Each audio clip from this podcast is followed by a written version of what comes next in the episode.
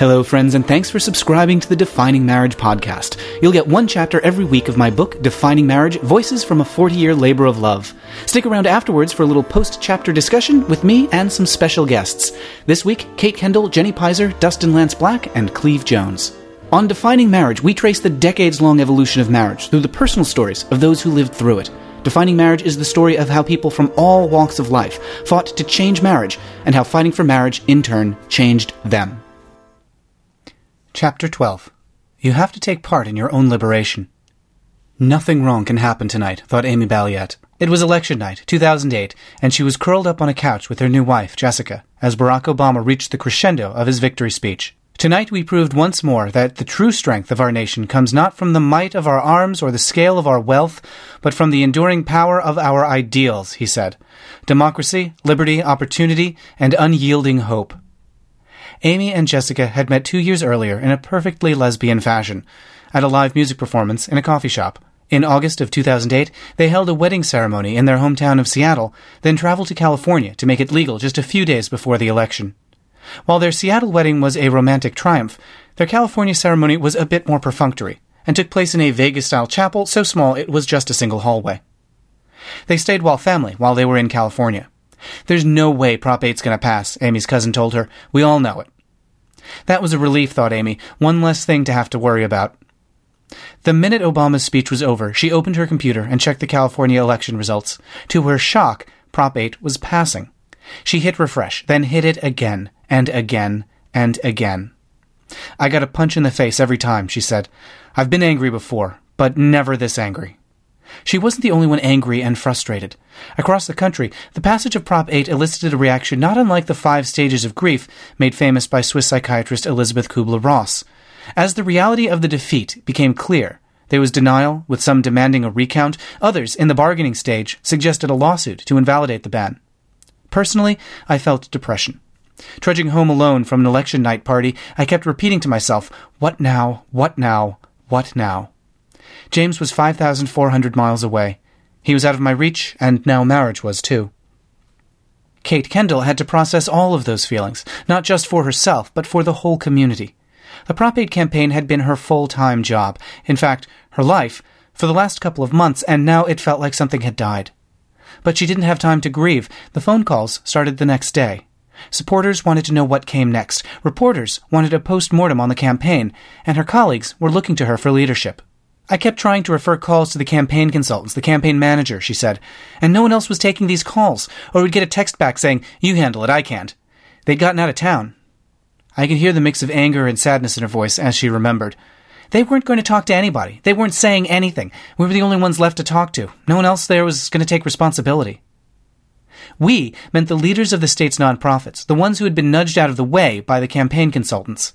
They had wielded relatively little authority over day to day decisions, but now it was up to public figures like Kate, Equality California's Jeff Kors, and the LA Center's Lori Jean to explain the loss. You guys at Equality California are going to go down in history as the ones who lost Prop 8, Kate told Jeff, right before a hostile town hall meeting in a frigid, unheated auditorium one block from where Mike Marshall held his victory loss party eight years earlier after the passage of Prop 22. Kate would have liked nothing more than to have stepped out of the spotlight. Two nights after the election, word spread that there was to be a massive rally at City Hall in San Francisco, and she was absolutely sure that she should not attend. It would simply have been too traumatic, too embarrassing to face thousands of people let down by the campaign. But when she told Jeff how she felt, he shook his head. You've got to go, he told her. We can't not go. We have to. And so that's how they found themselves huddled in winter coats at the side of City Hall, where Kate had attended so many marriages, including her own. She stood next to Jeff and cried as a crowd swelled and swelled and swelled. At some point, she realized that thousands of people were descending on City Hall to light candles and mourn together.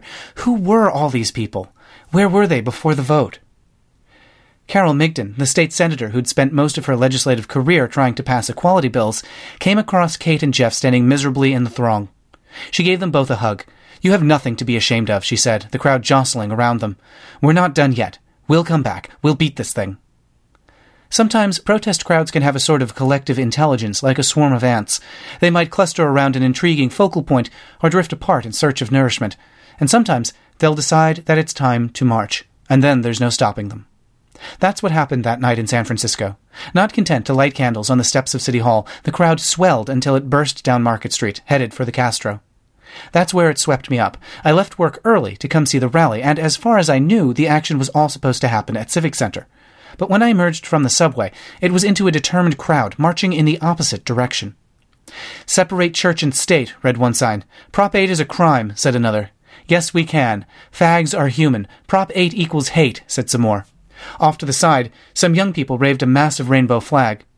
A lone man carried a sign reading, Marriage always equals one man and one woman, and a cluster of college students surrounded him to argue. Police were doing their best to keep traffic flowing through intersections, but some protesters unfurled a giant banner reading Repeal Prop 8 that blocked the entire street. Police cars drove up to the side, their headlights shining through the cloth and projecting the message back onto the crowd. The throng was even thicker in the Castro, and news cameras scurried frantically for a vantage point to capture the magnitude of the protest. Hundreds upon hundreds of people just kept streaming down Market Street past Harvey Milk Plaza. There was no end to the crowd, and a college age boy with a megaphone bellowed sarcastic marriage proposals at people as they passed. Marry me, he yelled, smirking at all the fluttering signs.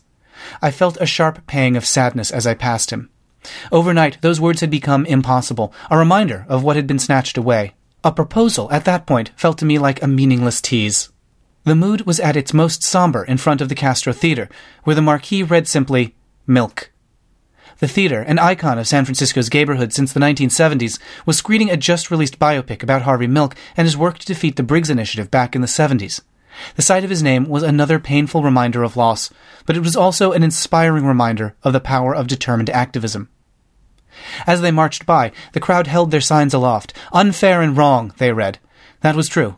It was unfair and wrong. But it had won. On a street corner a block away, a band blasted the crowd with marching music to buoy the mood, urging them down 18th Street towards Dolores Park. At 18th and Church, everyone seemed to pause, waving their signs and cheering in front of a stopped train. I started to walk uphill, trying to get far enough away to take a photo. There must have been a thousand people gathered there. I was amazed that so many people cared as much about marriage as I did. Did they all have boyfriends in Sweden, too? What were they doing here? As I snapped a photo, I heard a dull roar from across the park and took a few more steps up to the top of the hill. On the other side was a crowd twice as large. A DJ had set up a generator and a booth and blasted music into a crowd of hundreds more people. Dolores Park was absolutely packed with protesters, some with signs, some with children, all furious and sad and heartbroken. At the east entrance to the park, Univision was interviewing local drag queen Pollo Del Mar, resplendent in furry knee high boots. Two boys stood on top of a wall, embracing each other and holding an American flag. A toddler in a stroller waved an upside down No on 8 sign at passers by. A man wearing a black hoodie with the slogan Silence equals death looked on. Standing up on the hilltop, watching the crowd, I was an emotional basket case. I started to cry again and thought about calling James to hear his voice and remind myself that he'd be back in just a few months. But it was 3 a.m. in Stockholm. Elsewhere in the crowd, Kate was crying too but it was cathartic for her, a moment that pushed the grieving process along. That night, she saw that she didn't have to mourn for marriage, not yet. Awakened by loss, tonight the community was bigger and stronger than she had ever seen. Carol was right. They weren't done yet. They were going to come back. They were going to beat this thing. It was great to see, she told me later. One thing that I'd felt in the run up to Prop 8 and over the summer was a tremendous amount of apathy. It was a false sense of security based on some of the public polling that was released. People just assumed we were going to win. They just thought, Kate, why are you making such a big deal out of this? Of course we're going to win. And then when that didn't happen, I think there was a reaction, essentially, what the hell? So a whole bunch of young activists got engaged in their movement. Not our movement, not the gay movement, but their movement. They made it their own. When I asked Jeff Kors, a former lawyer and head of Equality California, what he remembered from that night, he was characteristically analytical. People just want to live their lives, which is understandable, he said, and it took them realizing you have to take part in your own liberation. We were sitting in the lobby of San Francisco's LGBT Center when he told me this, and I nodded happily because it sounded so wise. Then later, when I tried to explain it to a friend, she said, Wait, liberation how? From what? And I could only stammer, homophobia, I guessed? The closet? Prop 8? Uh huh, she said. How about liberation from being unmarried? I said. I felt trapped in unmarriage these days, perpetually a boyfriend and never a spouse. Somehow, I reasoned, liberation must mean getting hitched. Maybe I didn't quite understand the concept as well as I thought. I didn't get it then, but what liberation really means is having a choice. It means having the opportunity to decide what you are, how you live, and who you surround yourself with. It's not the act of getting married that matters. It's the freedom to decide how to define your life, define your relationships, and define what it is that you have with the person you love. It's something that Chad Griffin witnessed firsthand the night after the election. Still recovering from the world's most depressing election night party, Chad had flown back to Los Angeles. His office was in Beverly Hills, and he was driving home through West Hollywood when he noticed a trickle of people winding through the street up ahead. He had no idea that there was a protest planned, and that's because there wasn't. It was supposed to be a calm candlelight vigil at West Hollywood Park. But like the protest in San Francisco, the numbers swelled to a breaking point that released the crowd down the city's main thoroughfare. Chad idled his car in the street as people started walking through traffic on all sides. What are these people doing? he thought. Looking around, he saw that he was about to be swept up in a crush of humanity, so he figured he might as well just sit and watch. He'd never seen anything like it, and he was awestruck. This is the beginning of something, he said, sitting in his car as 2,000 angry, heartbroken, frustrated, grieving strangers stampeded past. Years later, I'd come to work for Chad on the lawsuit to overturn Proposition 8. One afternoon, sitting in his office, he described that night, and while he spoke, his gaze drifted to a poster hanging across from his desk. It was a framed campaign poster from a 1976 campaign in Florida to protect a non discrimination ordinance. Back then, voters had overwhelmingly opposed the gay community, with 70% voting to keep discrimination legal. The magnitude of the opposition in 1976 was staggering, but it's often cited as the shock that galvanized gays and lesbians to political action. Had it not happened, a groundswell of community support might not have grown behind Harvey Milk the following year. David Mixner and Fred Karger might not have mobilized against the Briggs Initiative. ACT UP might not have emerged from the AIDS epidemic. The gay community's political conscience had been awakened before, and in the aftermath of Prop 8, it was awakening again. That night, Chad said, thinking back to the sea of people washing through the streets of Los Angeles, I knew the whole world was shifting. But shifting to what? Amy Balliet couldn't wait to get out of Cleveland. From the age of 16, when she came out as a lesbian, she knew it wasn't the right place for her. But until she could leave, she was determined to make the most of her surroundings. As a teen, she came across a speech by Kevin Jennings, the executive director of the Gay, Lesbian, and Straight Education Network, and his commitment to helping others gave her a purpose.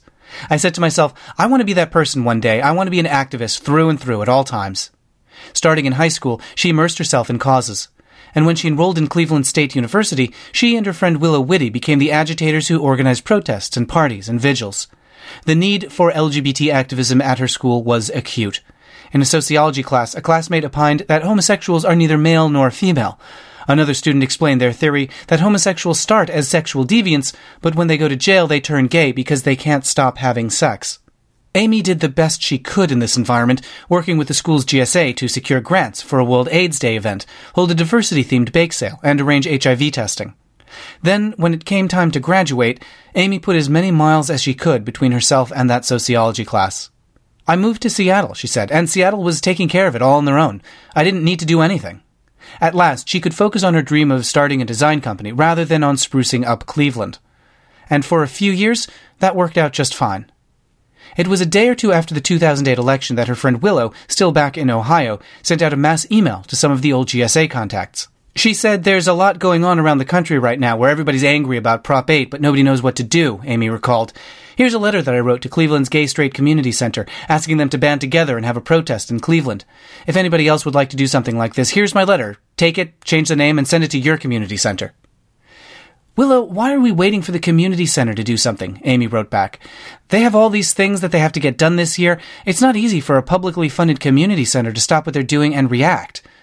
Their work as LGBT activists in Ohio had introduced them to community leaders all across the country. If ever there was a time to make use of their contact lists, it was now. We know people in every major city, Amy wrote. Why don't we just email them and ask them to do a protest? She had recently registered the domain jointheimpact.com with vague plans to host a discussion board about LGBT issues. You know, I have this domain name, she added. Let me just put up a WordPress blog.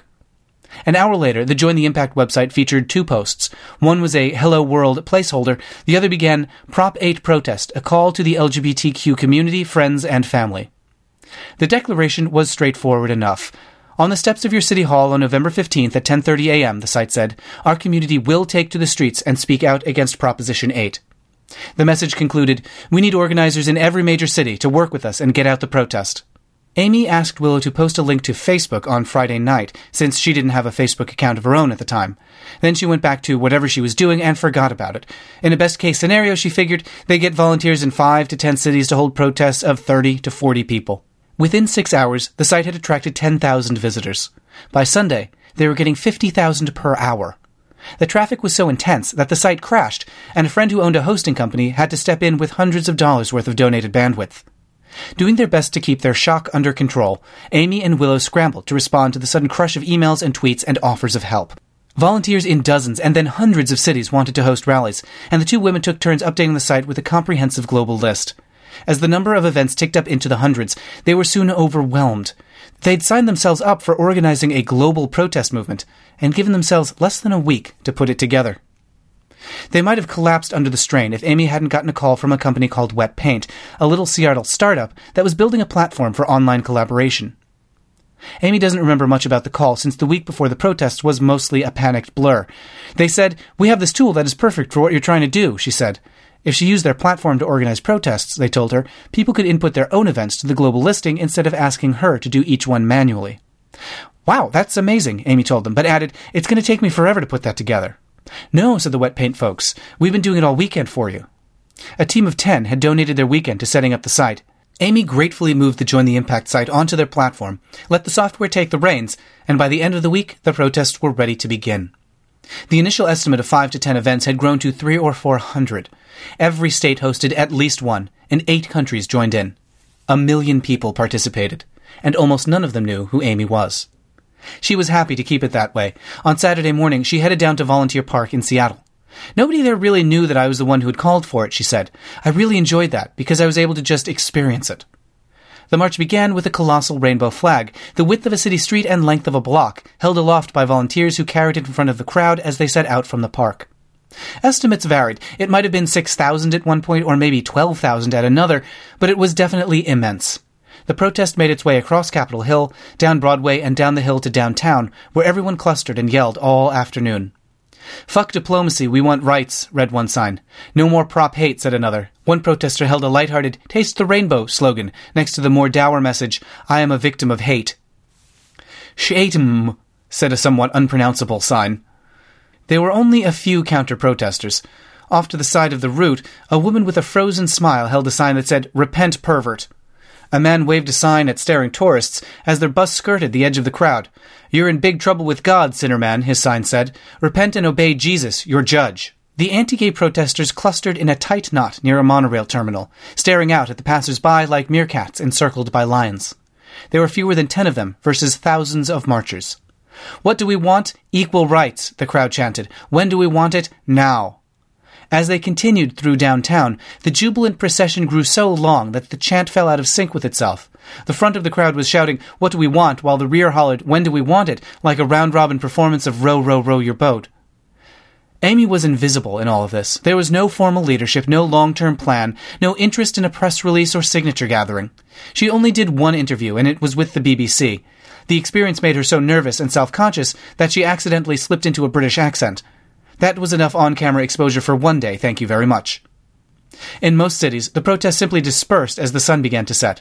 I marched in San Francisco, winding for miles up hills and around parks, stretching through Chinatown to the waterfront and shedding marchers hour by hour until the crowd of 7,500 had dwindled to only a few dozen people by the time it returned, exhausted and sore, to City Hall. Amy went to bed that night still feeling some disbelief over the day's events and when she woke up the next morning, it was to questions about where she'd lead the community next. She didn't have an answer to that, and she wasn't sure she wanted one. At first, she tried to recapture that magic of the initial protests, but success was elusive. She soon found herself working harder than ever, with even less to show for it. The follow up events, a candlelight vigil at Christmas time, then a day of community service, were moderately successful in that anyone showed up at all, but it would be a stretch to call a few dozen attendees crowds. After the protest's excited show of force, the intense emotion was dissipating. The country's collective stages of grief had moved along to acceptance, and Amy started to wonder why Join the Impact needed to exist. She had just been married a few months earlier, after all, and was trying to start her own company. The first year should be this amazing yay, we're married year, she said. Instead, I was working 85 hours a week. My wife was incredibly supportive, but it was a strain. And then there were the death threats. Most, she said, were from gay people who were angry with her. Angry with the way I was handling the situation, she sighed. Angry that I wasn't angry enough. If this is what leading a movement looked like, she decided she could do without it. She couldn't be a wife, an entrepreneur, and a revolutionary. One of those roles would have to go. When I lived in Cleveland, Ohio, my identity was the fact that I was gay. It was very much who I was, she said. When I moved out to Seattle, that weight disappeared, and suddenly I was able to become Amy and become career woman, become wife. All of those things that I had always wanted. But leading a global community meant standing in a torrent of activity that was eroding the life that she wanted to build for herself. About three months in, I felt like I was back into that cage, she said. There was nothing else about me but the fact that I was gay. That's when she decided to step away and let an organization that had drawn a million people into the streets quietly disappear.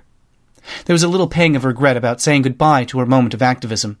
She still remembered that GLSEN speech that she saw when she was 16 and recalled her teenage drive. It's not an easy job, she said, but I'm glad to have it behind me. What Amy had discovered was the same thing sought by the protesters the feeling of liberation, choice, the freedom to decide who you are, what you can do, who you can be, and what you are to others. More importantly, she found that as much as liberation is about deciding who you are, it's often about deciding what you're not. Nobody's going to make that decision for you, and if they try, maybe they're not to be trusted. That's why November 5th was such a big wake up call for queers and their allies. To most, it seemed like marriage equality just happened when the California Supreme Court ruled. The litigation had been so quiet since 2004 that it appeared as though the state had gained the freedom to marry with no effort at all. Over the summer of 2008 and into the last days of the campaign, the prevailing attitude was that you don't need to participate in your own liberation. Liberation was just something that simply happened to the right people, because the universe was a just and good place. But with the passage of Proposition 8, it was clear that there had been people making decisions and pulling levers the whole time, steering the movement along and sometimes not doing a great job of it. It's no coincidence that Join the Impact went viral when it did. On November 5th, California's LGBT couples found themselves in the unlikely position of being a 16 year old lesbian in an Ohio sociology class, unwelcome, misunderstood, and battered by the majority. They just enjoyed a whole summer of weddings, but on election day, the majority of voters were revealed to be misinformed about queers to the point of hostility. Amy had been there. She knew it was possible to stand up for yourself under fire, and in the span of less than a week, she showed everyone how. And then she was done. For some, the act of participating in your own liberation is as all consuming as running a movement, or simple as holding up a sign for a day. It could be exercising your freedom to marry, or reveling in your choice to stay single. And for some folks, it means liberating yourself from liberation, so you're free to just be Amy.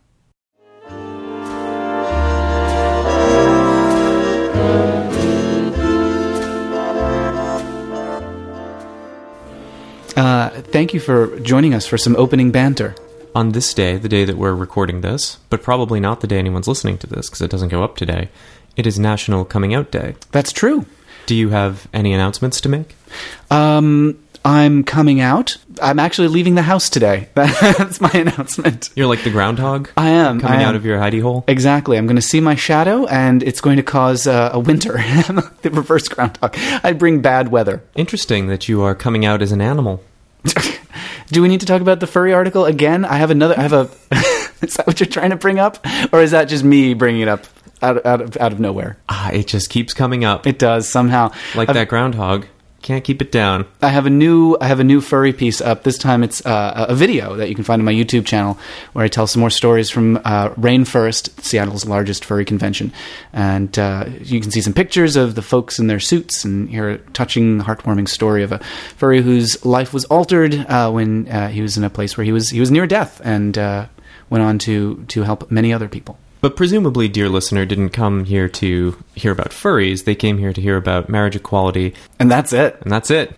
Well, uh, so this chapter we talked a little bit about uh, the day after Prop 8 and the days following Prop 8, um, when folks took to the streets and uh, came, came out of the closets. It's National Coming Out Day, so what a perfect day to come out of the closet and into the street, out of the bars and into the streets. So let's start with, with Kate Kendall, uh, who's one of the people who was uh, a leader of the Prop 8, the No on Prop 8 campaign.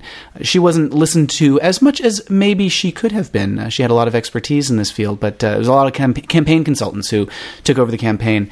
And then the day after Prop Prop 8 passed, they were nowhere to be found. They all disappeared back to Sacramento, uh, leaving Kate to uh, fend for herself. The night after we lost, there was a small little rally at City Hall, maybe a couple of hundred people, and that was the that was the rally I did not want to go to. I was bereft, as you note in the book. Jeff Kors, the executive director of Equality California, said you have to go, and I'm really glad I went because it did provide some healing. All of us together, no one pointed a finger at me or Jeff and said, You're why we lost. People just understood, you know what, this is a collective loss. The next day, though, I had to be on a plane to go to a conference in Boston, which I absolutely did not want to do, but had committed to it months prior. So I was not here when the thousands of people poured out into the streets in San Francisco and so many other towns. But I remember Sandy calling me, and she hardly ever called me when I was on a trip. She said, I just need to tell you, the kids and I are marching in the Castro. And she said, Kate, you would not believe how many people are here. They've got candles, they're marching. She said there are probably five, six thousand people at a minimum, every type and hue you can imagine. And I mean, I just burst into tears. That was the moment where I thought, okay, we're not going to take this lying down. I think we have a whole new generation of activists. I think we have a generation of much fiercer and uncompromising activists who were so shocked and felt so sucker punched by the passage of Prop 8 that they vowed, uh, either explicitly or implicitly, never again. And I feel like that fuel and energy and momentum is how we got to a moment where we're seven years later, which is like the blink of an eye, we have marriage equality nationwide. I remember feeling gratified and part of a healing process that the crowds were so big. I mean, the march in LA was a huge crowd. That's Jenny Pizer from Lambda Legal. And there were wonderful, you know, signs and energy that added to a kind of, you know, healing and support, and that, that people were shocked and angry, and that it wasn't just gay people, it wasn't just our LGBT family. It was a really big community response that was a wonderful promise that you know those who care about us and are with us you know the numbers are growing you know the prop 8 vote was one moment in a river of moments and that we're you know that river is growing and moving forward with you know more energy and uh, determination than ever so it, it mattered a lot there have been plenty of times of marching in LGBT parades where the spirit was defiant. I remember very vividly the march on Washington in, in October of 1987 that 87 March was this huge rally. Uh, about a half million people descended on Washington, D.C.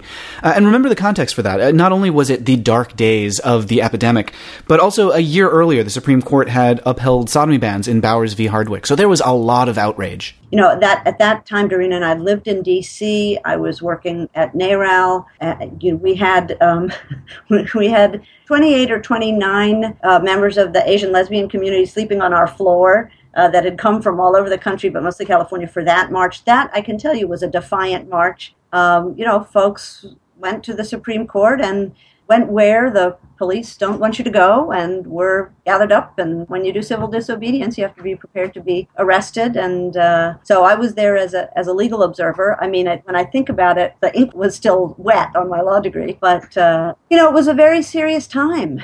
Our friends were dying. And, you know, a majority of the Supreme Court said that our claim to equal liberty to love and not be made criminals, that that claim on our Constitution on our Constitution was at best facetious. It was so insulting, so callous. People were hurt and angry and we were grieving. You know, our brothers were dying. And that's what the Supreme Court had to say. So people were very angry.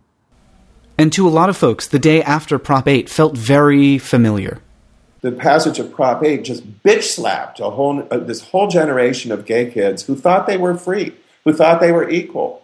That's Cleve Jones, the organizer we've heard from on past episodes. people were partying a lot. And so this whole new generation suddenly just slapped upside the head with the reality that even in California, a significant majority hated us enough to deny us these basic rights. And then, and I don't want to overstate the importance of it, but milk came out and was seen by just about everybody in our community. That and gave them a history they had, certainly had not been taught in high school. I think they were very inspired, and it was a wonderful time for me because I, I, had just turned 50 and was starting to feel really old and useless. And suddenly I'm being exhumed, you know, and it was a wonderful gift for me to have the young people seek me out. And among those younger people? My name is Dustin Lance Black. I came to Milk as an activist, knowing that a p- big part of activism is telling stories. So it was natural that when Milk met with Proposition 8, uh, well, there was a responsibility there to take the stage that Milk gave me and that the Oscars then gave me and to do something with it. You know, and then you get a lot of adrenaline and you when you win an Oscar and you go on stage and you make a promise for full federal equality.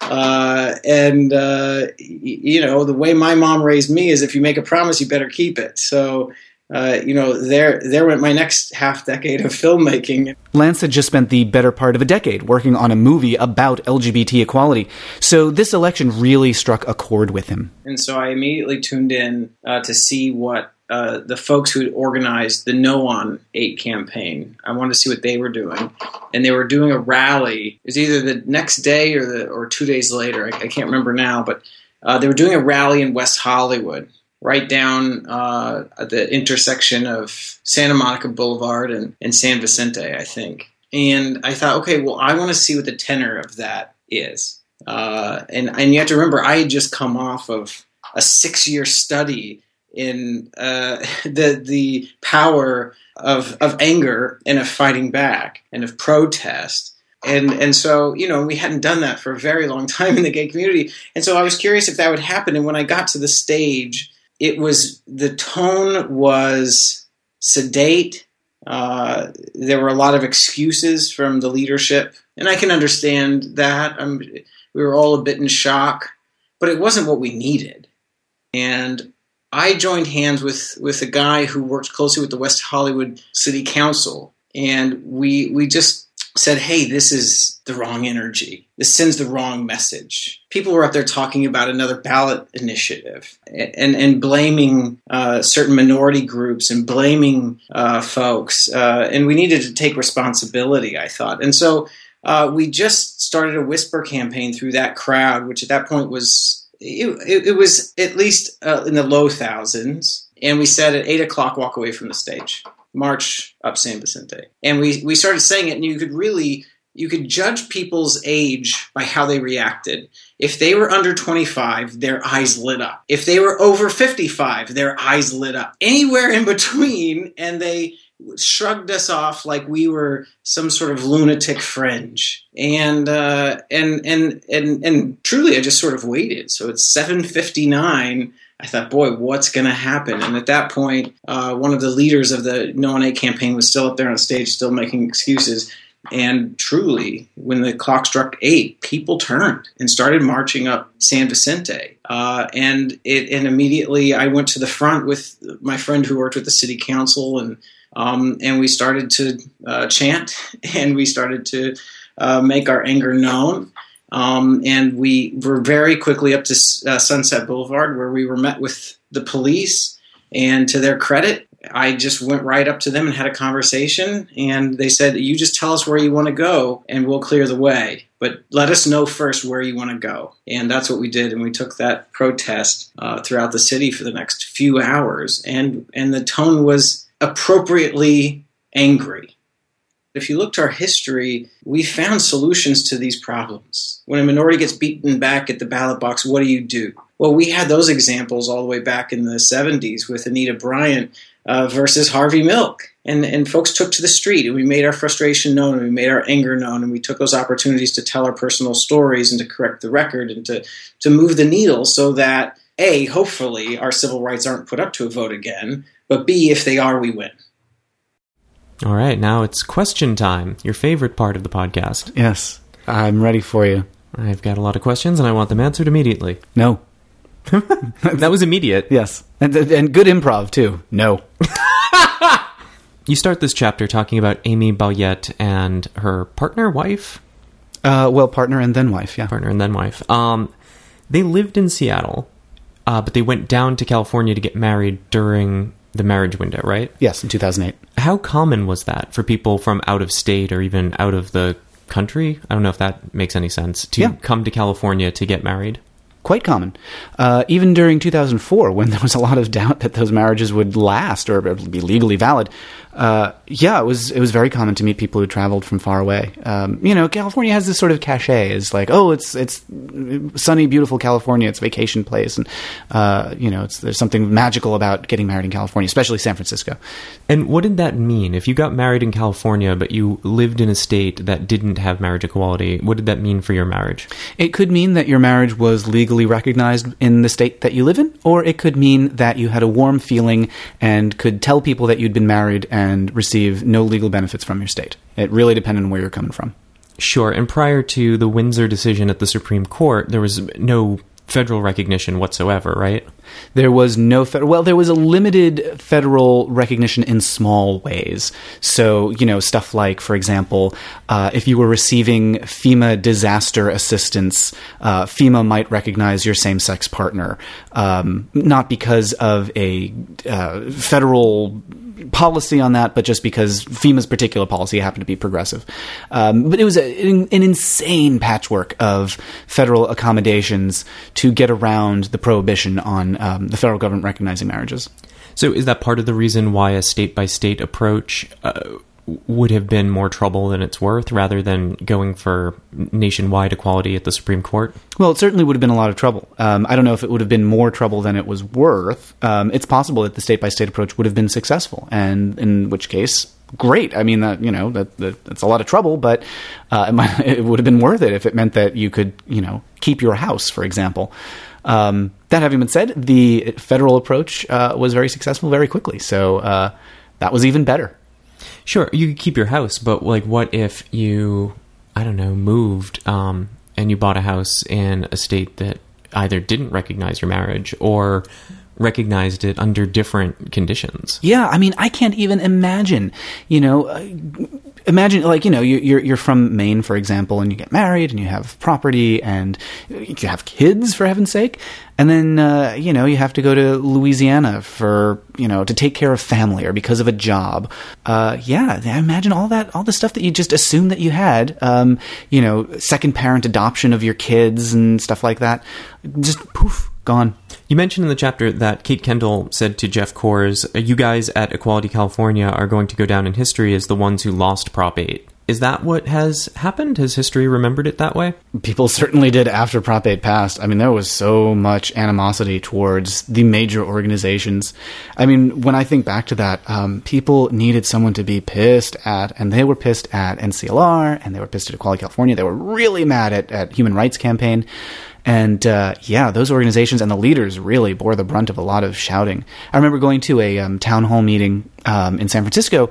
In the uh, where was it? Was in the in the it was in some performance space and huge, vast, cavernous uh, room where later, years later, I would see Britney Spears perform uh, this giant concert venue uh, that they had set up for essentially for the community to come and for three or four, maybe five hours, just yell angrily at the leaders of the campaign in this unheated room. So it was, you know, mid November and freezing. Everyone's bundled in scarves and hats, and they just one at a time getting up to the microphone, taking their turn to yell angrily at poor Kate Kendell and Jeff Kors. And I think Steve Smith was there and a few other people from the campaign. What were they yelling? Oh, uh, you know, there was all sorts of blame to go around. Um, so it was stuff like you should have listened to the community more. We needed more resources in the Central Valley. Um, you, there should have been more outreach to the uh, to ally communities like African American communities and labor. Uh, there should have been uh, more use of Obama's uh, endorsement of the campaign. all kinds of hindsight about about what the campaign should have done. Uh, some of which was, to be fair, quite obvious. Like, why didn't the campaign make more use of Obama's endorsement? For God's sake. Um, but yeah, so those organizations really bore the brunt of it, which really is not fair because the organizations were doing the best they could, but they had set up this campaign where the consultants were in charge of everything, and the consultants, it turns out, were not the best. Right, that's what I was going to ask. The people who were getting yelled at were not the ones ultimately who were responsible for making those decisions, or were they? The people who were getting yelled at were not the people who made the worst of the worst decisions. Uh, they were the people who have been in the trenches for years, in some cases decades, working away on this. And um, they ceded power and took responsibilities that, as Kate says, uh, they were playing out of position. So uh, the people who were getting yelled at had expertise that they were not using. And to be fair, Prop 8 was sort of an experiment. Like, we had not had a campaign like that, certainly not with the resources that Prop 8 had. I mean, LGBT rights had been on the ballot for decades, but, uh, you know, it was still, there was, there's not a lot of science and knowledge behind how to run a campaign. So, um, you know, what history remembers is that there were a lot of organizations making a lot of mistakes, in part because they were still experimenting and just did not know the right thing to do. Uh, following Prop 8, Prop 8 was a real wake up call. We're going to talk about this in later chapters, um, where people said, hey, wait a minute, we've been doing this for years, actually decades, and we're not really learning our lessons. So let's just take some time and do some research and figure out how to do this right for once. Sure, after Prop 8, when marriage equality ended up on the ballot in other states, didn't those other states just essentially try the same tactics that California used? Yeah, following Prop 8, uh, it was on the ballot in, for example, Maine, and that was another campaign that felt very similar. You know, at the time people were like, oh no, it's totally different. And the difference was meh, that they had people with different accents in the ads, and they, they talked a little bit more about family, and they sh- actually showed gay people in the ads. So it was a slight improvement, but it was not as organized a uh, learning opportunity. One of the reasons was actually because the at the time the research was just so depressing. Uh, I talked to one person who was doing research, and uh, she did a bunch of polling and focus groups, and this is coming up later in the book um, about uh, you know what do we tell voters to to get them on our sides and at the time, there was so little knowledge about what to say to voters that it seemed like it seemed hopeless. It seemed like there was nothing we could say to win. And so that's one reason that the research just wasn't being done. It was just too depressing to do. One of the messages that they did settle on was the unfair and wrong message, right? Mm, uh, you know, essentially, voters heard that and they're like, "Yeah, life's unfair." You know, I, I got problems too. Uh, who cares if it's unfair?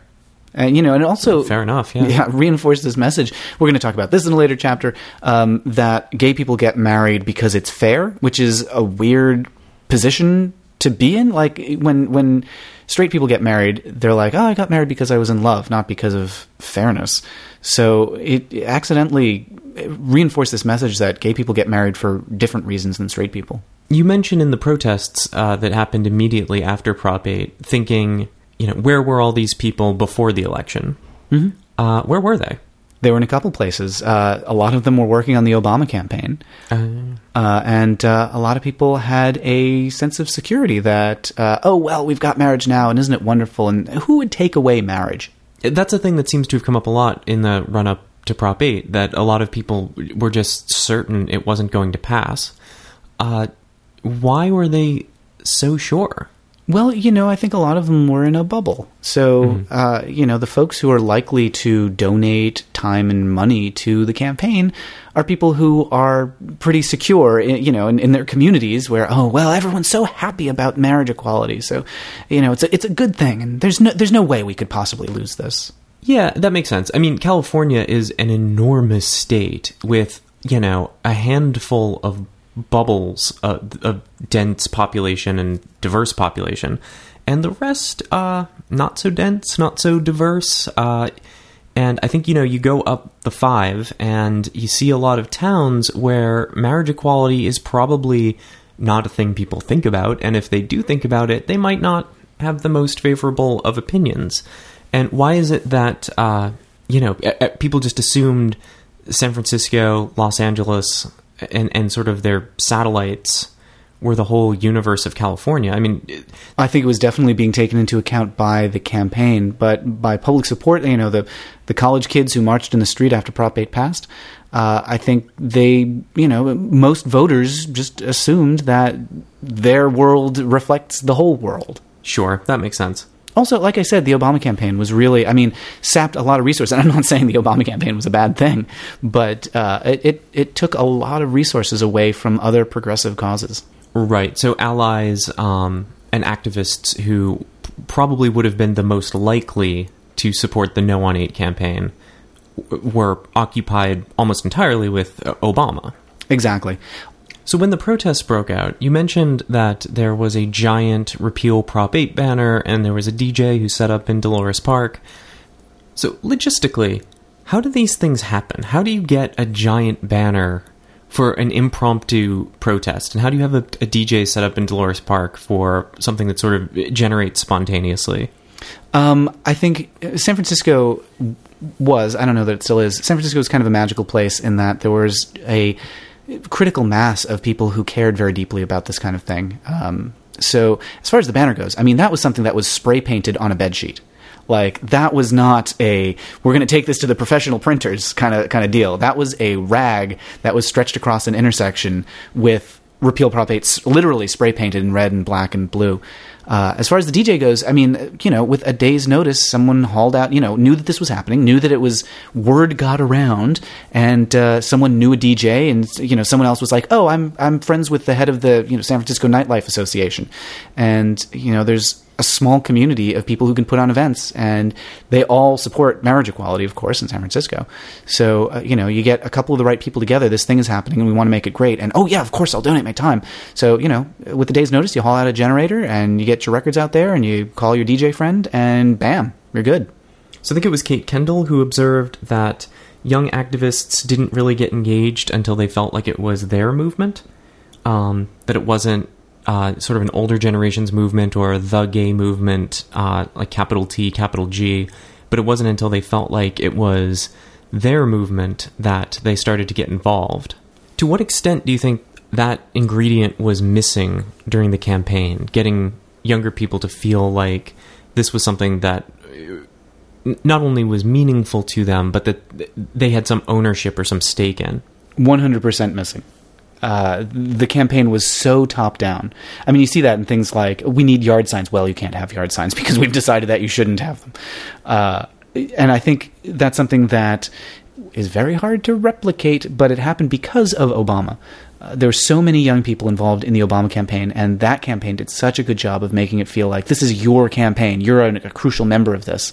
That when Prop 8 passed, uh, a lot of the enthusiasm that you saw for fighting Prop 8 was a direct result of people feeling empowered from Obama. And we're going to see that in a future chapter with uh, some of the folks who got to work in New York. Yeah, it seems like um, movements don't really get moving until some sort of inciting incident reminds people that this is a thing that affects them. Those incidents often have a human cost. Is there any way to motivate people to take proactive action and get ahead of things rather than sort of wait for a disaster to galvanize a community? I think it almost always takes a disaster. Uh, you know, in, in other cases pertaining to LGBT liberation, you know, it might be a suicide crisis, or it might be, uh, you know, the uh, revoking of rights, as happened in, in Indiana with passing the Religious Freedom Restoration Act, that actually is just a, a wolf in sheep's clothing to discriminate.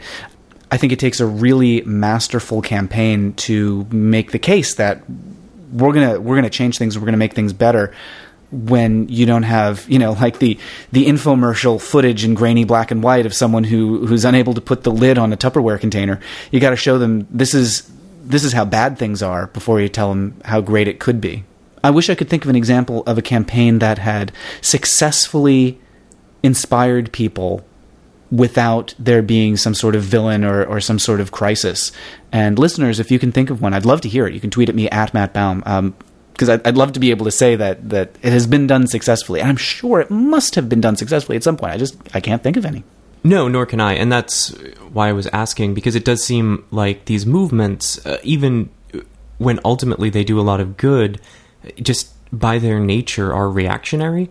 And wouldn't it be nice to be able to foresee, uh, you know, a better future and then work toward it rather than waiting for a state to throw families into chaos and then scramble to do something about it?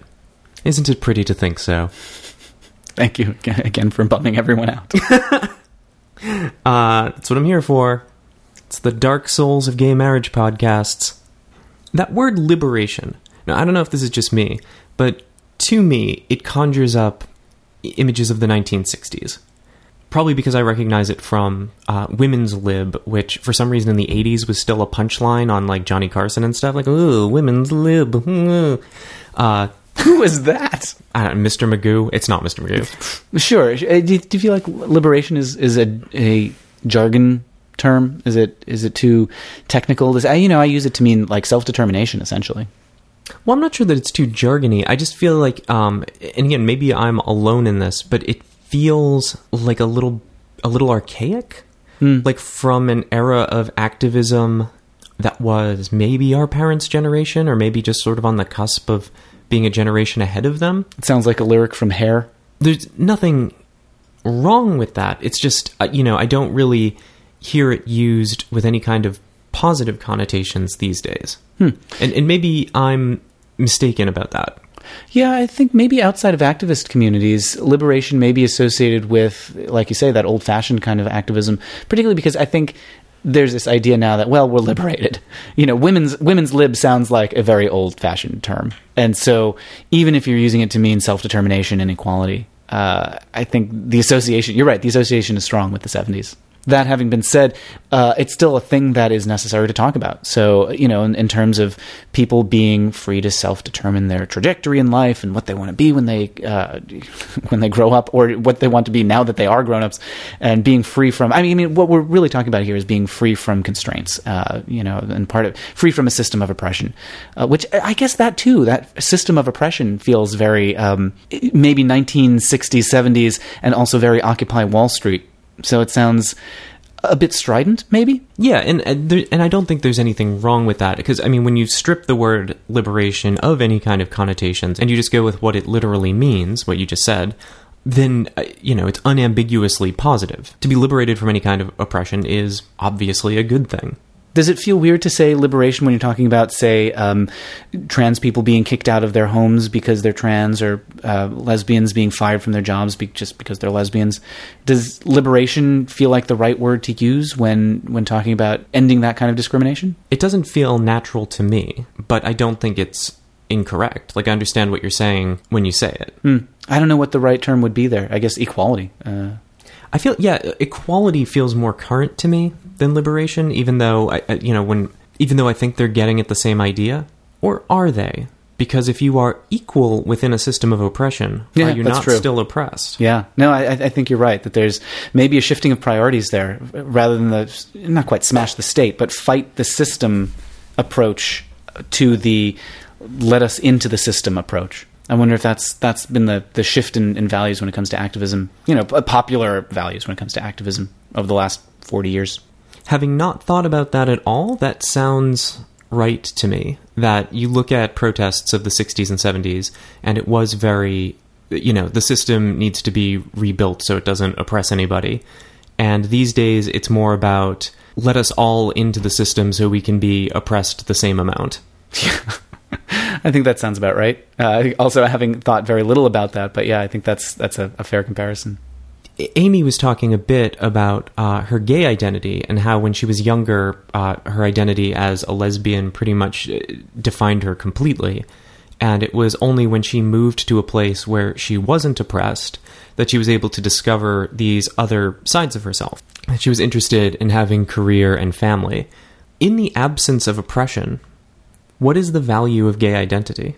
In other words, do we just stick together because people are being jerks to us and it's easier to confront jerks if you stick to other people who identify as you identify? I think people are always going to form tribes, and we form tribes for all kinds of different reasons, and, and because we are oppressed is is a big one. Um, but I think I think there will always be a reason for LGBTs to get together. I mean, f- Well, for no there's an obvious reason. Yes, sure, sure. I mean, for no other reason than, than that we want to go to bed together. But uh, because LGBTs have always existed, uh, I think that there will, and, and always will, uh, I think there will always be a reason for people with this this common trait uh, that that we are somewhat uh, unique. Uh, you, you, know, we're not the majority. There's something about us that sets us apart from the mainstream. I think that's something that will always motivate some form of community. And I don't know what gay identity is going to be. I don't think it's even going to be called gay, but I, I think there will always be a reason to form community around uh, same sex attraction. For, for lack of a better word, or maybe not same sex attraction, but uh, gender ambiguity and uh, queerness uh, around um, people who fall outside the mainstream of binary gender. I think that's not something that will go away, and I'm not sure what that community will look like uh, when those people are welcomed and comfortable. But it is it will always be something that that sets that group apart, and for that reason, because they are a group apart, I think that the community will always exist. Do you think there's a point where LGBT people are assimilated? so much so that gay identity becomes kind of like German American identity, where, you know, there's Oktoberfest. I think we've already reached a point that's pretty close to that. I mean, you go to a pride in a major city right now, and you know there'll be the old timers who are fretting about how straight pride has gotten, uh, and then there's everybody else, the young folks, who are like, "We, this is fun. It's a party." And yeah, that feels very much like on St. Patrick's Day when everyone's Irish. It does. And you've done a lot of interviews for your other podcast, Sewers of Paris, and for your news thingies.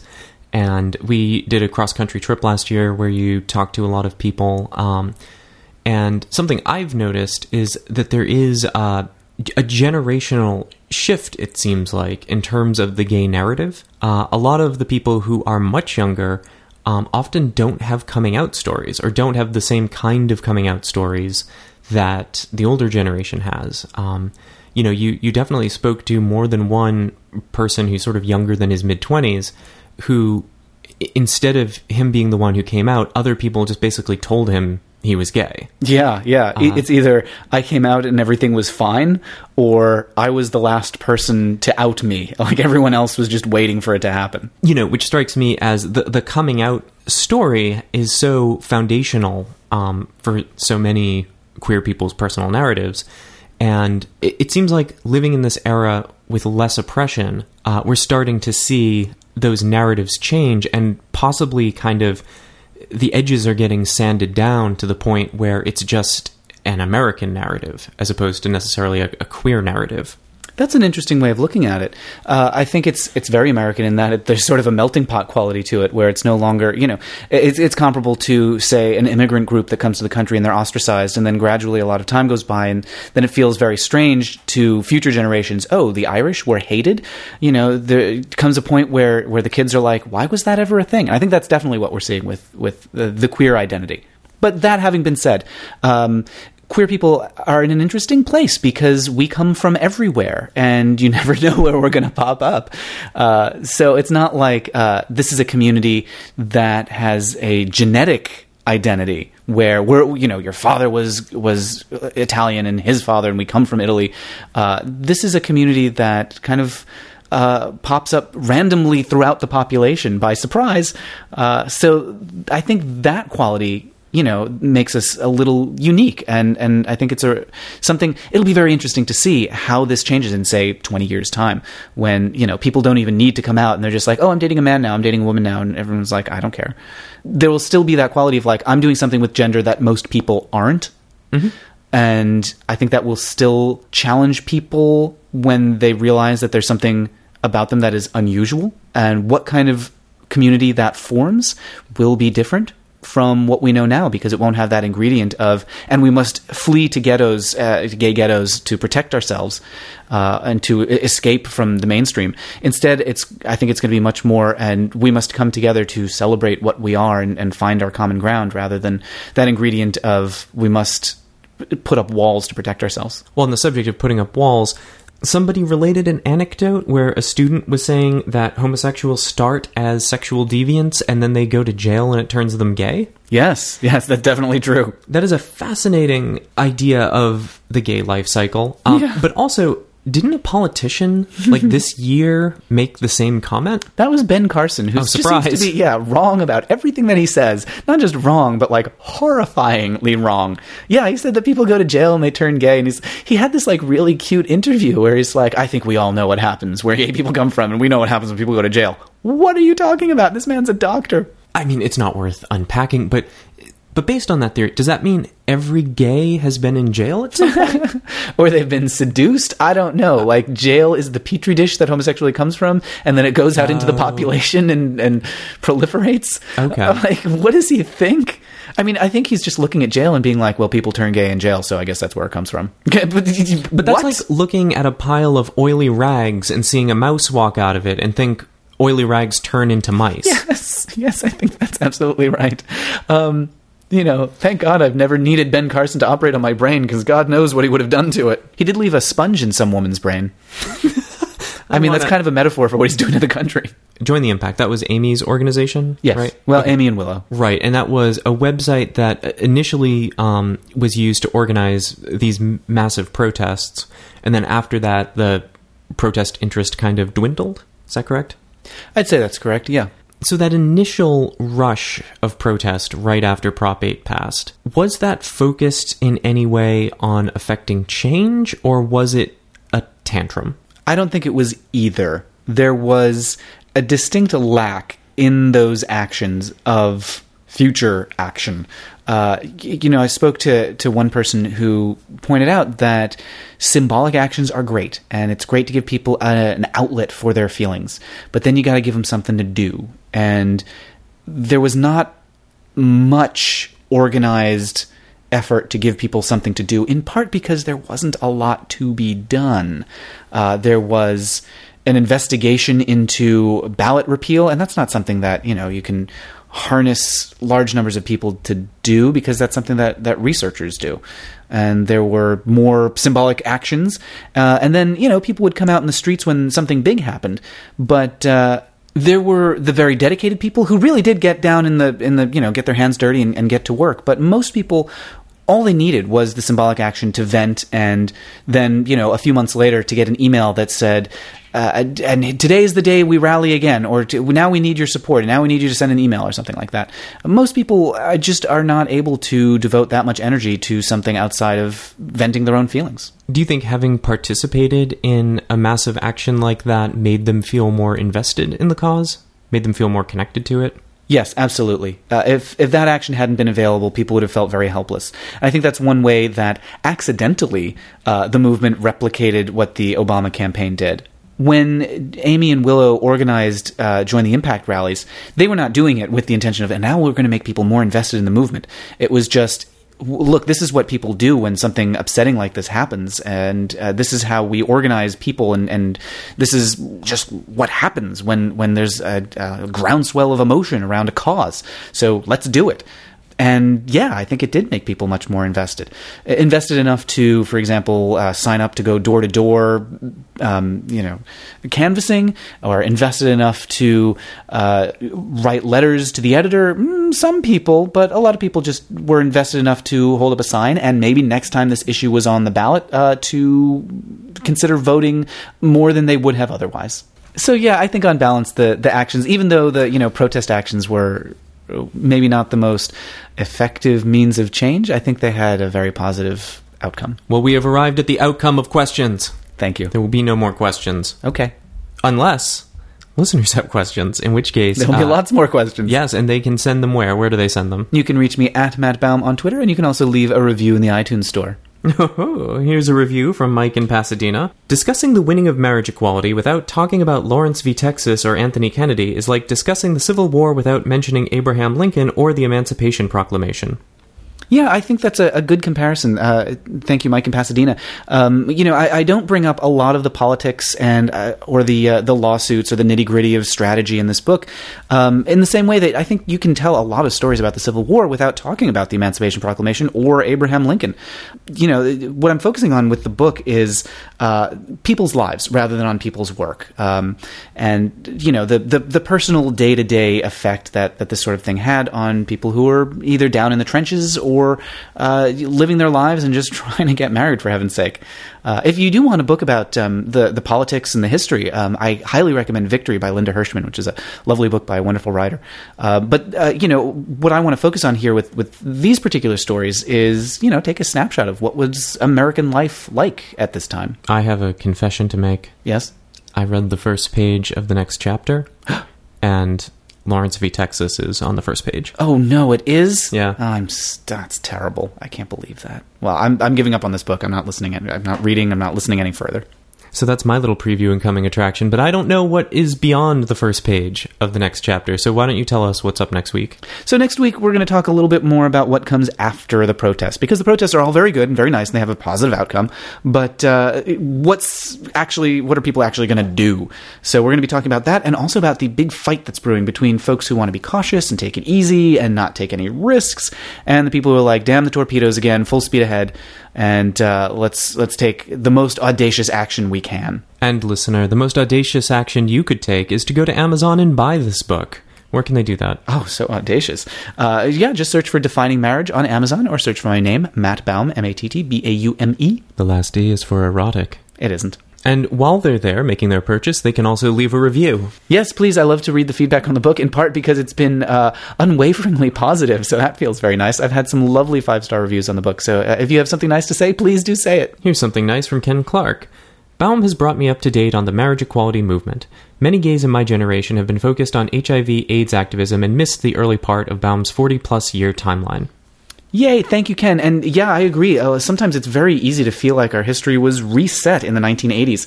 Uh, it started from scratch at that point. Uh, there's a lot of lost history before that time.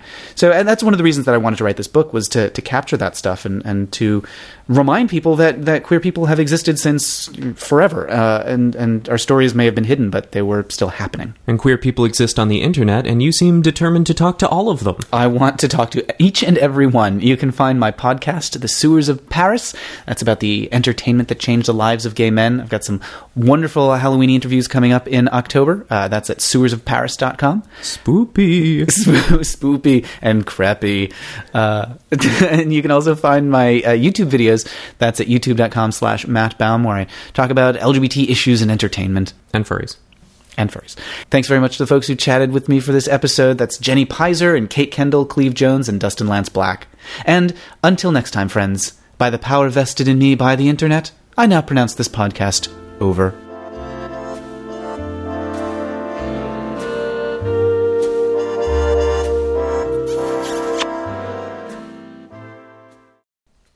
Spoopy. Spoopy.